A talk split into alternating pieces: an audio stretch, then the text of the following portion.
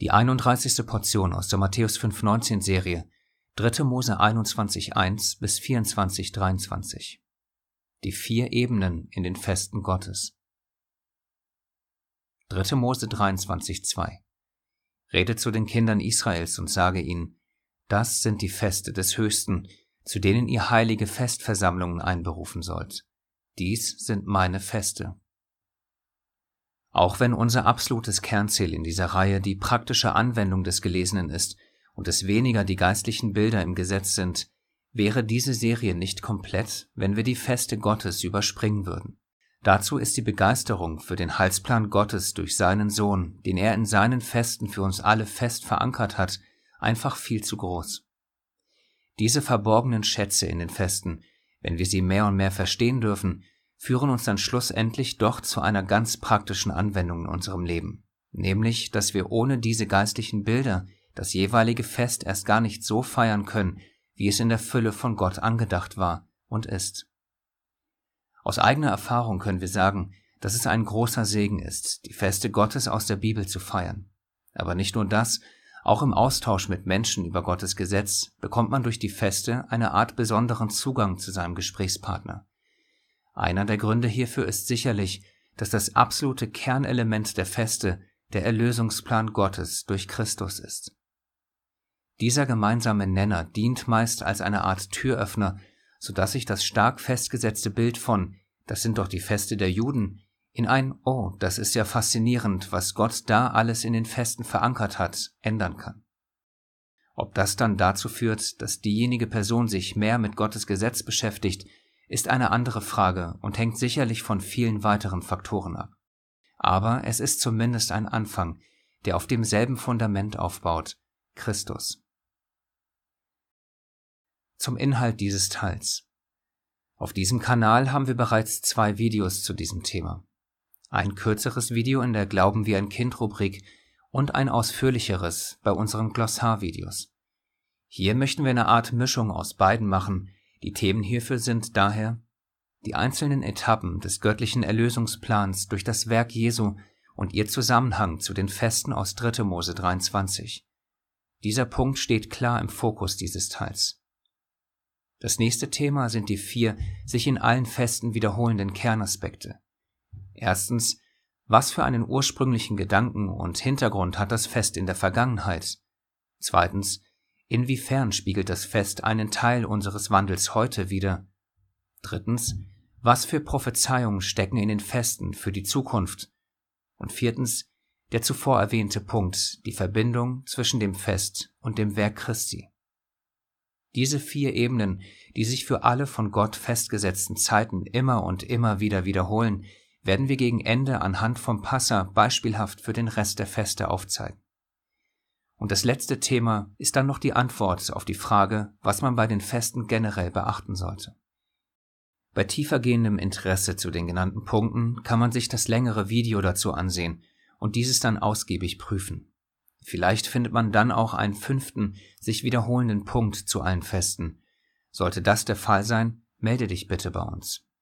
Wie immer wünschen wir dir Gottes Segen beim Prüfen der Inhalte. 2. Mose 12, 26 bis 27 Eure Kinder werden euch einst fragen, was dieses Fest bedeutet, dann erklärt ihnen. Dieser Vers besagt, dass wenn uns unsere Kinder nach dem Fest des Passas und der ungesäuerten Brote fragen, wir ihnen erklären sollen, was dieses Fest bedeutet. Analog dazu sicherlich auch jedes andere Fest. Auch wenn man dieses Gebot vielleicht als unwichtig betrachtet, sollte man sich zumindest zwei Dinge vor Augen führen. Erstens, die Feste sind ein Bestandteil des Wortes Gottes. Und zweitens, sie wurden vom Sohn Gottes gehalten. Lukas 22, Vers 15. Und er, also Jesus, sprach zu ihnen, Mit Sehnsucht habe ich mich gesehnt, dieses Passa mit euch zu essen, ehe ich leide. Welche Feste es, nebst dem hier von unserem Erlöser erwähnten und gehaltenen Passa, noch gibt, können wir kurz und knapp in dieser Portion im 23. Kapitel des dritten Buches nachlesen. Hier finden wir eine komprimierte Auflistung, die mit folgendem Vers eingeleitet wird. 3. Mose 23,2 Rede zu den Kindern Israel und spricht zu ihnen, die Feste des Höchsten, die ihr als heilige Versammlungen ausrufen sollt, meine Feste sind diese. Hier wird vom Allmächtigen selbst festgehalten, dass die gleich im Anschluss folgenden Feste nicht die Feste der Juden sind, sondern es sind, wie der heilige Text es sagt, seine Feste. Und diese seine Feste sind, nebst dem wöchentlichen Sabbat, den er in Vers 3 erwähnt, die folgenden jährlichen von ihm festgesetzten, nennen wir sie göttlichen Termine in chronologischer Reihenfolge. Das Passe und ungesäuerte Brote, inklusive dem Tag für die Darbringung der Erstlinge, siehe Verse 4 bis 14. Das Fest der Wochen, auch Pfingsten genannt, Verse 15 bis 22. Das Posaunenfest, Verse 23 bis 25. Der Versöhnungstag, siehe Verse 26 bis 32. Und das Hüttenfest bzw. Laubhüttenfest, die Verse 33 bis 44. Unabhängig davon, wie man nun zu diesen Festen Gottes steht, sollte man zumindest einmal davon gehört haben, dass sich in ihnen der Heilsplan für die Menschheit verbirgt. Was genau ist damit gemeint, in den Festen ist der Heilsplan Gottes verborgen? In kurz, alle Feste Gottes repräsentieren, wie kurz zuvor erwähnt, jeweils eine Station im Erlösungswerk Gottes durch seinen Sohn. Soll heißen, alle Feste sind unmittelbar mit dem Leben, Wirken und Dienst unseres Messias Jeschua, also Jesus Christus, verbunden, sowohl vor, am als auch nach dem Kreuz. Wie? Zum besseren Verständnis direkt ein Beispiel. Angefangen mit den ersten drei Terminen, die durch ein Fest miteinander verbunden sind. Das Passe, das Fest der ungesäuerten Brote und die Darbringung der Erstlinge. Dazu direkt drei Verse, die auf diese drei Zeitpunkte eingehen. 1. Korinther 5, 7 bis 8. Fegt den alten Sauerteig aus, damit ihr ein neuer Teig seid, wie ihr ungesäuert seid. Denn auch unser Passer, Christus, ist geschlachtet worden. Darum lasst uns Festfeier halten, nicht mit altem Sauerteig, auch nicht mit Sauerteig der Bosheit und Schlechtigkeit, sondern mit ungesäuertem, der Lauterkeit und Wahrheit. Und 1. Korinther 15, 20. Nun aber ist Christus aus den Toten auferweckt. Er ist der Erstling der Entschlafenen geworden. Hier wird uns durch Paulus aufgezeigt, erstens, Christus ist unser Passer. Zweitens, Christus ist der Erstling. Und drittens, wir sollen ungesäuert sein, wie er es ist. Denn er als das Brot des Lebens, siehe Johannes 6,35, ist natürlich ungesäuert und voller Lauterkeit und Wahrheit. Soll heißen, es war und ist keine menschliche Lehre, keine Heuchelei, keine Bosheit und so weiter. Das heißt kein Sauerteig in ihm. So sollen auch wir sein, ungesäuert. Ferner, wie durch Paulus aufgezeigt, besagt der eine Vers, dass er unser Passer ist und der andere Vers, dass er der Erstling ist. Man kann also problemlos und allein nur durch drei Verse, frei von jedweder menschlicher Interpretation, klar und deutlich die Zusammenhänge erkennen, die uns die Heilige Schrift aufzeigen möchte. Aber nicht nur die Zusammenhänge stimmen überein, sondern auch die Zeitpunkte dieser von Gott festgesetzten Zeiten stimmen mit den Zeiten des Werkes Christi überein. Das heißt als Beispiel, unser Passer, Christus, ist nicht an irgendeinem x-beliebigen Tag am Kreuz gestorben, sondern genau zum Tag des Passers. Matthäus 26, 2 Ihr wisst, dass in zwei Tagen das Passa ist, dann wird der Sohn des Menschen ausgeliefert, damit er gekreuzigt werde. Man kann schnell erkennen, dass also nicht nur das Sinnbild des Passers, also das Opferlamm, durch unseren Herrn erfüllt wird, sondern auch der Tag stimmt ganz genau mit dem Tag des Festes überein. Genauso war es auch beim Tag der Erstlinge und der Auferstehung. Da Paulus diese Verbindung kannte, klärt er uns über dieses geistliche Bild auf. Noch einmal der Vers, 1. Korinther 15, 20. Nun aber ist Christus aus den Toten auferweckt. Er ist der Erstling der Entschlafenen geworden. Diese Auferweckung Christi als Erstling ist drei Tage und drei Nächte nach seinem Tod am Kreuz geschehen, genau am Tag der Erstlinge. Also genauso wie der Tag der Kreuzigung nicht zu irgendeinem der 365 Möglichkeiten innerhalb eines Jahres stattfand, sondern genau zum Passa, so fand auch die Auferweckung genau am Tag der Erstlinge statt. Das heißt, dass das, was der Allmächtige knapp 1500 Jahre zuvor seinem Volk als ewige Ordnung gab, durch seinen Sohn auf eine neue Weise erfüllt wurde. Sie opferten das Lamm, Gott opferte seinen Sohn. Sie aßen ungesäuertes Brot, er ist das ungesäuerte Brot. Sie brachten die Erstlinge des Landes vor Gott, Gott brachte seinen Erstling von den Toten zurück. Durch diese Zusammenhänge gewinnen diese Feste für uns alle eine viel tiefere Bedeutung. In anderen Worten, man kann schon durch nur wenige Verse schnell erkennen, dass sein Dienst, sein Tod und seine Auferstehung mit dem Passer, dem Fest der ungesäuerten Brote und dem Tag der Erstlinge zusammenhängen. Gott in seiner Weisheit hat all das schon in seine Feste eingearbeitet, was erst Jahrhunderte später durch seinen Sohn die volle Bedeutung erhalten sollte. Genau genommen noch nicht einmal die volle Bedeutung, denn das ganze Bild eines jeden einzelnen Festes wird erst dann voll und ganz zum Vorschein kommen, wenn sich alle prophetischen Elemente, die in den Festen verborgen sind, erfüllen werden. Dazu später zumindest ein wenig mehr. An dieser Stelle stellt sich bezüglich dem Passer, den ungesäuerten Broten und dem Tag der Erstlinge vielmehr die Frage, geht diese Deckungsgleichheit zwischen dem Werk Christi und den ersten drei Terminen auch bei allen anderen göttlichen Festen nahtlos weiter? Ehe wir mit dem nächsten Fest weitermachen, kurz die Frage nach der nächsten Etappe im Werk Christi. Was war nach seiner Auferweckung das nächste wichtige Ereignis im Erlösungsplan Gottes? Genau, die Ausschüttung des Heiligen Geistes. Dazu spricht unser Herr in Johannes 14, 26 folgende Worte. Der Beistand aber, der Heilige Geist, den der Vater senden wird in meinem Namen, der wird euch alles lehren und euch an alles erinnern, was ich euch gesagt habe. Hier verspricht er den Jüngern, dass sein Vater den Heiligen Geist senden wird.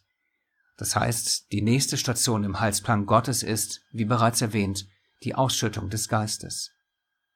Die für unsere Betrachtung passende Frage hierzu ist nun, gibt es eine Verbindung zwischen der Ausschüttung des Geistes und dem nächsten Fest, dem Fest der Wochen, auch Pfingsten genannt? Apostelgeschichte 2.1 und Vers 4. Und als der Tag der Pfingsten sich erfüllte, waren sie alle einmütig beisammen. Und sie wurden alle vom Heiligen Geist erfüllt. Auch hier kann man kurz, knapp und völlig interpretationsfrei sehen, dass die Ausschüttung des Geistes nicht an irgendeinem x-beliebigen Tag stattfand, sondern wieder genau zu einem in 3. Mose 23 festgesetzten Festtag, nämlich Pfingsten.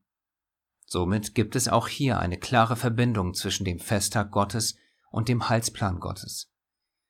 Ohne ins Detail zu gehen, zeigt sich also bereits jetzt schon, und das nur durch wenige Verse, klar und deutlich ein Muster auf, und das ohne Mühe oder wagemutige Interpretation, sondern klar, deutlich und einfach durch das Wort Gottes. Dieses Muster lautet bis hierhin, die Chronologie der Feste deckt sich mit der Chronologie der Ereignisse im Heilsplan Gottes, das heißt in kurz Opfertod Jesu zu Passe, seine Auferweckung am Tag der Erstlinge und die Ausschüttung des Geistes zu Pfingsten. In anderen Worten konnten wir bis hierher sehen, er ist das Passa, er ist das ungesäuerte Brot des Lebens. Er ist der Erstling, der vom Vater aus den Toten auferweckt wurde. Durch ihn und sein vollkommenes Werk am Kreuz wird das Pfingstereignis, die Ausschüttung des Geistes Gottes, ermöglicht. Wenn diese nicht von der Hand zu weisenden Parallelen da sind, wie sieht es dann mit den noch nicht behandelten Festen aus? Wie sieht es mit den restlichen Etappen im Werk Jesu aus? Besteht auch hier wieder zwischen den beiden eine klar erkennbare Verbindung? Dazu zum leichteren Verständnis wieder zuerst die noch ausstehenden Schritte im Heilsplan Gottes durch seinen Sohn. Diese sind in kurz die sehnsüchtig erwartete Wiederkunft Jesu und der Beginn des tausendjährigen Reiches, das vollzogene Gericht am Ende der tausend Jahre und die Übergabe des Reiches vom Sohn zurück an Gott, und der anschließende Beginn der Ewigkeit mit Gott und seinem Volk. Wenn also das zuvor erkennbare Muster, das sich durch das Passa, die ungesäuerten Brote, den Tag der Erstlinge und das Pfingstfest gezeigt hat, stimmt, wäre es durchaus möglich, dass sich dieses Muster ebenfalls durch die noch ausstehenden drei von Gott festgesetzten Zeiten zeigt und zwar ebenfalls in der richtigen Reihenfolge. Das müsste dann zu folgenden, nennen wir sie Gleichungen führen. Die zuvor erwähnte Wiederkunft Jesu hat etwas mit dem Posaunfest zu tun. Die zuvor erwähnte Übergabe des Reiches zurück an den Vater hat etwas mit dem Versöhnungstag zu tun. Und der zuvor erwähnte Beginn der Ewigkeit mit Gott hat etwas mit dem Hüttenfest zu tun. Wenn dem so ist, heißt das, dass wir als nächstes in der Heiligen Schrift nach Stellen suchen müssen, die eine Verbindung zwischen der Wiederkunft unseres Herrn und dem Posaunfest herstellen. Und zwar wieder frei von menschlicher Interpretation.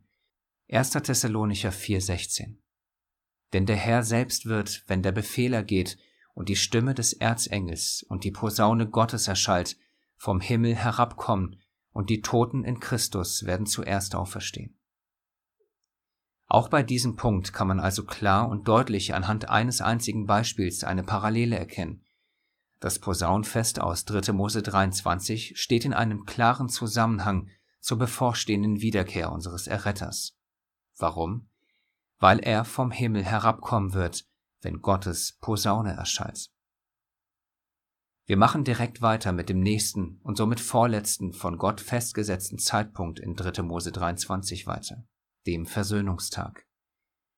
Römer 5,18 Es steht also fest, durch die Sünde eines einzigen Menschen sind alle Menschen in Tod und Verderben geraten, aber durch die Erlösungstat eines einzigen Menschen sind alle mit Gott versöhnt und bekommen neues Leben. Diese hier erwähnte Versöhnung mit Gott durch die Erlösungstat Jesu und das neue Leben beginnt zwar schon jetzt hier auf Erden, aber das wahre neue Leben beginnt erst dann, wenn wir von unserer sündhaften Natur, unserem Fleisch befreit werden, indem unsere irdischen Leiber in himmlische verwandelt werden. Bis zu diesem Zeitpunkt sind wir durch den Heiligen Geist versiegelt und warten auf diesen einen speziellen Tag der Erlösung, der Versöhnung und der Verwandlung. Epheser 4,30 und 1. Korinther 15,52 Und betrübt nicht den Heiligen Geist Gottes, mit dem ihr versiegelt worden seid für den Tag der Erlösung. Plötzlich, in einem Augenblick zur Zeit der letzten Posaune, denn die Posaune wird erschallen, und die Toten werden auferweckt werden unverweslich, und wir werden verwandelt werden. An diesem Tag werden wir, sofern wir als würdig erachtet werden, wahrhaftig und final erlöst werden, indem unsere Leiber zum ewigen Leben verwandelt werden. Auf diesen Tag der Erlösung hin sind wir mit dem Geist Gottes versiegelt worden, so der Text. Der Ablauf hier ist also genauso, wie es in den Festen vorgezeichnet ist. Erst Posaunenfest, dann Versöhnungstag. Erst Rückkehr des Herrn, dann Verwandlung. Nach dieser Verwandlung stehen noch die allseits bekannten 1000 Jahre Königsherrschaft bevor, die durch den Tag des Sabbats, der ebenfalls in 3. Mose 23 erwähnt wird, repräsentiert werden. Siehe hierzu zum Beispiel Hebräer 4,9, 2. Petrus 3,8 und Offenbarung 20, 2 bis 3. Nach diesem 1000-jährigen Sabbat werden erneut Menschen mit Gott versöhnt und verwandelt werden und dürfen so in das bevorstehende ewige Leben eingehen.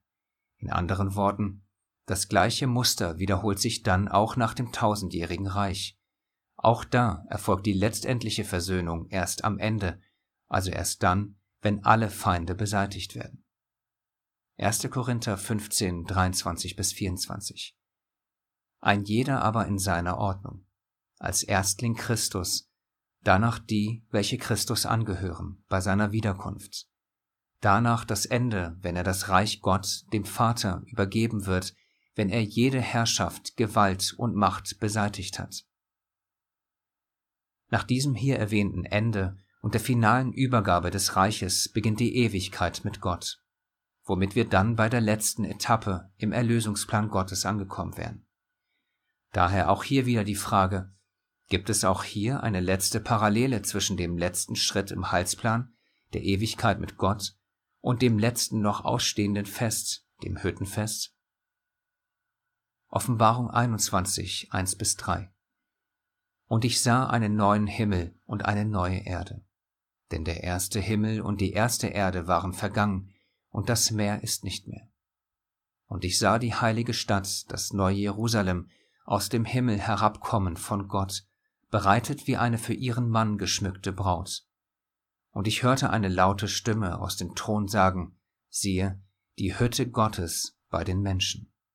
Und er wird bei ihnen wohnen, und sie werden sein Volk sein, und Gott selbst wird bei ihnen sein, ihr Gott.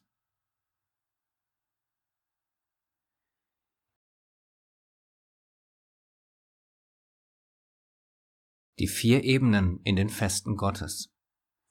Wie eingangs kurz erwähnt, gehen wir im letzten Video zu den Festen auf ein Muster ein, das allen von Gott bestimmten Zeiten aus 3. Mose 23 zugrunde liegt. Es sind vier Parallelen, die sich wie ein roter Faden durch alle Feste hindurchziehen. Erstens, jede vom Allmächtigen in 3. Mose 23 festgesetzte Zeit repräsentiert, wie soeben gesehen, ein wichtiges Ereignis im Erlösungsplan Gottes. Diese Stationen werden nach und nach durch den Sohn Gottes erfüllt. Das heißt, von seinem ersten Erscheinen bis zum Beginn der Ewigkeit tragen alle Feste in sich ein geistliches Abbild auf das komplette Werk Jesu. Zweitens, jede vom Allmächtigen in 3. Mose 23 festgesetzte Zeit hat eine Verbindung zur Vergangenheit, welche durch ein physisches Ereignis begleitet wurde. Drittens, jede vom Allmächtigen in 3. Mose 23 festgesetzte Zeit hat eine gegenwärtige und ganz persönliche Bedeutung für einen jeden von uns heute. Und viertens, jede vom Allmächtigen in 3. Mose 23 festgesetzte Zeit beinhaltet eine zukünftige Erfüllung. Das heißt, es verbirgt sich eine Prophezeiung in ihr, die nicht, noch nicht oder nur teilweise erfüllt wurde. Direkt ein anschauliches Beispiel zu den Punkten 2 bis 4 anhand vom Passer. Wir werden nur kurz und knapp auf die einzelnen Stationen eingehen. Zuerst der zweite Punkt, die Vergangenheit. Das Volk Gottes wurde damals in der Passernacht aus der Sklaverei einer Weltmacht befreit. Das Blut eines unschuldigen Lammes spielte dabei eine große Rolle. Der dritte Punkt, die Verbindung zu unserer Gegenwart. Auch heute werden wir im übertragenen Sinne durch das Blut des Lammes, also durch das kostbare Blut Jesu, mehr und mehr aus der geistigen und geistlichen Sklaverei dieser Welt befreit. Und das, obwohl wir noch in ihr sind. Aber auch das soll sich ändern. Wie? Durch Punkt 4 der Prophezeiung, die sich in jedem Fest befindet. Denn irgendwann in nicht allzu ferner Zukunft wird sich das Ereignis von jener Passernacht erneut wiederholen, sprich, es wird wieder einen Exodus geben. In diesem Zusammenhang spricht man häufig vom zweiten Exodus, der den ersten bei weitem überschatten wird. Hier der biblische Beleg für die Behauptung. Jeremia 23, 5 bis 8. Siehe, Tage kommen, spricht der Höchste, da ich David einen gerechten Spross erwecken werde. Und er wird als König regieren und verständig handeln und Recht und Gerechtigkeit üben im Land.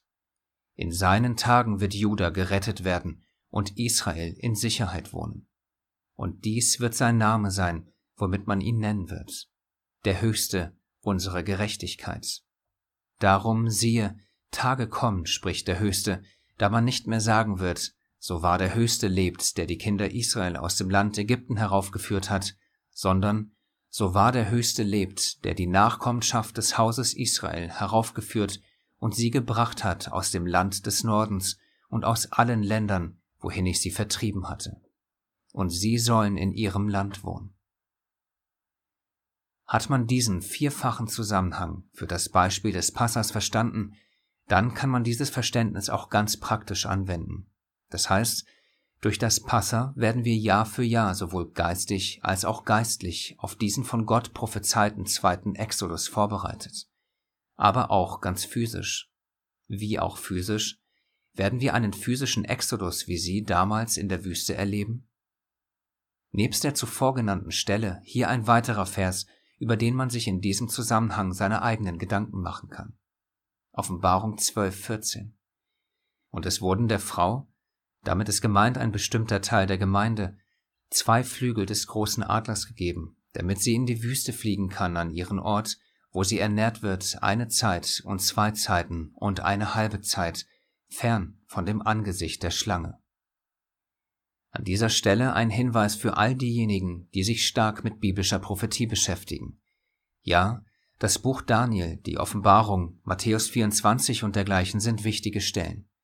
Aber wenn man sich nicht intensiv mit dem Anfang des Buches und dem Exodus beschäftigt hat und diesen als Grundlage für das Verständnis der bevorstehenden Ereignisse nimmt, ist die Wahrscheinlichkeit sehr, sehr hoch, dass man einige wichtige Stellen falsch interpretieren könnte. Der erste Exodus ist so etwas wie der Bauplan für den zweiten. Weiß man das nicht, wird man den zweiten Exodus eventuell auf sehr verwirrende Art und Weise verarbeiten.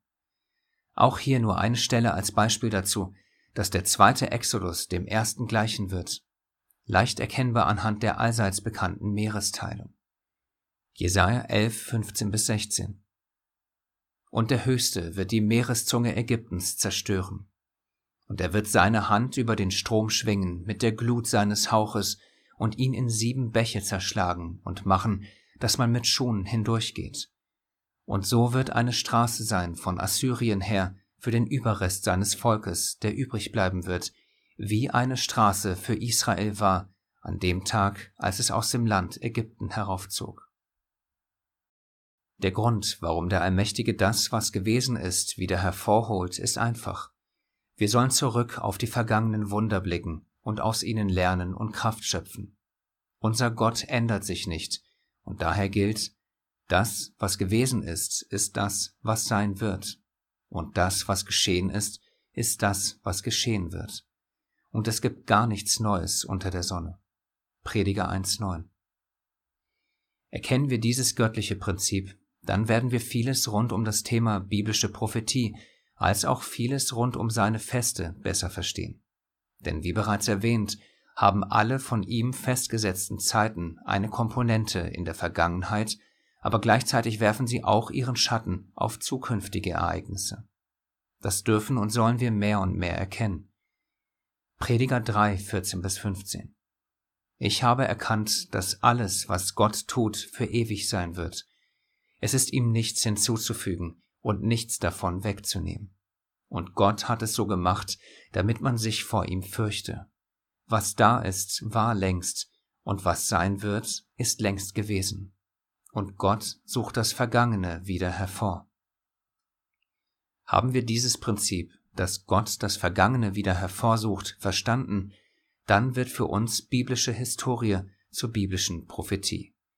Und da der Allmächtige die mitwichtigsten Ereignisse in der Geschichte der Menschheit fest in seinen Festen verankert hat, und diese auch noch auf zukünftige Ereignisse ihren prophetischen Schatten werfen, gewinnen diese jährlichen wiederkehrenden Festzeiten anhand dieses göttlichen Prinzips eine völlig neue Bedeutung und Tragweite.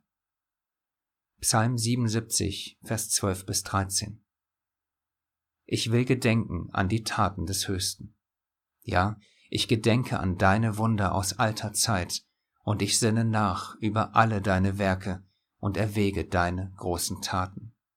Denn was da ist, war längst, und was sein wird, ist längst gewesen.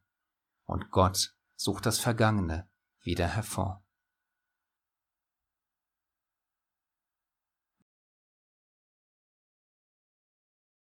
Was sollte man bei den Festen beachten?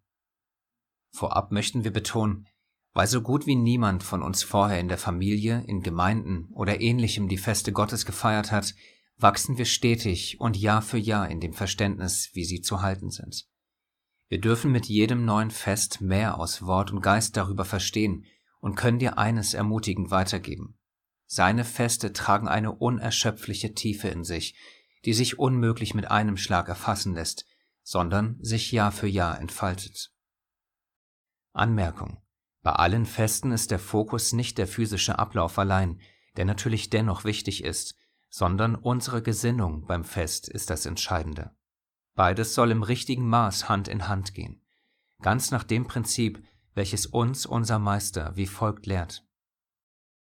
Lukas 11, 42 Aber wehe euch, Pharisäern, dass ihr die Minze und die Raute und alles Gemüse verzehntet und das Recht und die Liebe Gottes umgeht. Dieses sollte man tun und jenes nicht lassen. Und Matthäus 23, 23. Wehe euch, ihr Schriftgelehrten und Pharisäer, ihr Heuchler, dass ihr die Minze und den Anis und den Kümmel verzehntet und das Wichtigere im Gesetz vernachlässigt. nämlich das Recht und das Erbarmen und den Glauben. Dieses sollte man tun und jenes nicht lassen. Das vorab kurz geklärt, hier nun die grundlegendsten Punkte zu den Festen. Bei den biblischen Festen geht es allen voran um heilige Versammlungen unter seinen Kindern. Es sind Ruhetage von unserer täglichen Arbeit. Die Feste haben einen rein biblischen Ursprung und sind vom Allmächtigen und nicht von Menschen bestimmt worden. Jedes Fest hat einen zum Teil vorgegebenen Ablauf und seinen eigenen geistlichen Inhalt, wie wir bereits gesehen haben. In beide Teile wächst man Jahr für Jahr hinein. Daher sollten wir, wenn wir diese Feste feiern, den Fokus auf unser gemeinsames Wachstum legen und nicht auf Details. Übergreifend gibt es eine Gemeinsamkeit für alle Feste. Wir loben, preisen und danken dem Vater im Namen seines Sohnes für das, was er uns bereits geschenkt hat, für das, was er in uns tut und für das, was er für uns bereithält. 1. Korinther 2.9. Es heißt ja in den heiligen Schriften, was kein Auge jemals gesehen und kein Ohr gehört hat, worauf kein Mensch jemals gekommen ist, das hält Gott bereit für die, die ihn lieben. Die Feste dienen also dazu, dass wir in unserem Glauben gefestigt werden. Wie und wodurch? Durch die sogenannten vier Ebenen, die jedem Fest zugrunde liegen. Erstens mit jedem Fest erinnern wir uns an Gottes Machttaten. Zweitens, mit jedem Fest erkennen wir, dass sie alle in uns und für uns eine Bedeutung in unserem alltäglichen Leben haben. Drittens, mit jedem Fest wird unser Blick immer tiefer auf das Werk Jesu gerichtet. Und viertens, mit jedem Fest warten wir hoffnungsvoll auf zukünftige, von Gott versprochene Ereignisse. Die Feste trainieren uns also, stützen uns, führen uns in die Dankbarkeit und Demut, sie stärken uns und bereiten uns auf Zukünftiges vor. Wir möchten an dieser Stelle den groben Umriss der Feste zum Abschluss bringen. Da wir eingangs den gemeinsamen Nenner in unseren Gesprächen über das Gesetz Gottes erwähnt hatten, kann man vielleicht im Anschluss an sein Gespräch über die Feste Gottes seinem Nächsten diese und ähnliche Fragen stellen. Welche Tiefe haben die traditionellen christlichen Feiertage im Vergleich zu den biblischen Festtagen für dich? Wo zum Beispiel findest du bei den traditionellen Festen ein Fest der Freude über die Wiederkunft unseres Herrn? Wo ein Fest, bei dem du dich auf die Ewigkeit mit deinem himmlischen Vater und deinen Geschwistern freust? Wie wichtig werden die Feste Gottes nun für dich, wenn sie vorher in deinen Augen die Feste der Juden waren, jetzt du aber sehen konntest, dass das Werk Christi unmittelbar und untrennbar damit verbunden ist. Falls dann so etwas wie diese Aussage kommt, ich finde das faszinierend, aber all diese Erinnerungen, Freude und dergleichen kann ich ja jeden Tag tun, dann kann man darauf erwidern, ja genau, das ist ja der Punkt, die Feste sollen uns immer wieder an diese Dinge erinnern, so dass wir sie mehr und mehr in unserem täglichen Leben anwenden, wie zum Beispiel um immer mehr umgesäuert zu werden, sich täglich nach dem Geist auszustrecken und durch ihn zu leben, von Herzen auf die Wiederkehr des Herrn zu warten und so weiter. Haben wir das verstanden, wird unsere Freude umso größer sein. Nehemia 8,12 Und das ganze Volk ging hin, um zu essen und zu trinken und Teile davon zu senden und ein großes Freudenfest zu machen. Denn sie hatten die Worte verstanden, die man ihnen verkündigt hatte. Wir sind am Ende angekommen. Dies war nur ein grober Überblick über die Feste Gottes und eigentlich nur ein Kratzen an der Oberfläche. Es gibt noch zahlreiche weitere Aspekte, die Gott für uns in seinen Festen versteckt und verankert hat. Wir sehen also, dass durch diese und andere Zusammenhänge die Feste Gottes einen großen Schatz an geistreichen Dingen bieten, die wir unseren Kindern mitgeben können, wenn sie uns einst fragen, was dieses Fest bedeutet. 2. Mose 12, 26. Denn dann könnte man ihnen zum Beispiel sowohl den Dank für das Vergangene als auch die Hoffnung und die Freude auf das noch Kommende erzählen, denn der Sohn Gottes wird natürlich alle Feste erfüllen. Das heißt, er wird beim Schall der Posaune wiederkommen. Er wird das tausendjährige Königreich Gottes aufrichten. Er wird die Schöpfung mit Gott versöhnen.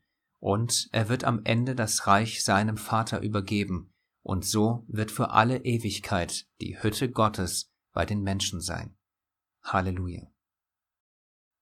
Sollte dieses Thema dein Interesse geweckt haben, informiere dich selbst über diesen höchst spannenden Teil der Bibel weiter. Es wird dein bzw. das Leben deiner Familie in Christus bereichern. Gottes Segen dabei. Möge er dir und deiner Familie zeigen, was es wirklich bedeutet, wenn es heißt, dass uns niemand wegen dem Halten der Feste Gottes richten soll, und was es heißt, wenn die Sabbate und Feste ein Abbild der zukünftigen Dinge sind.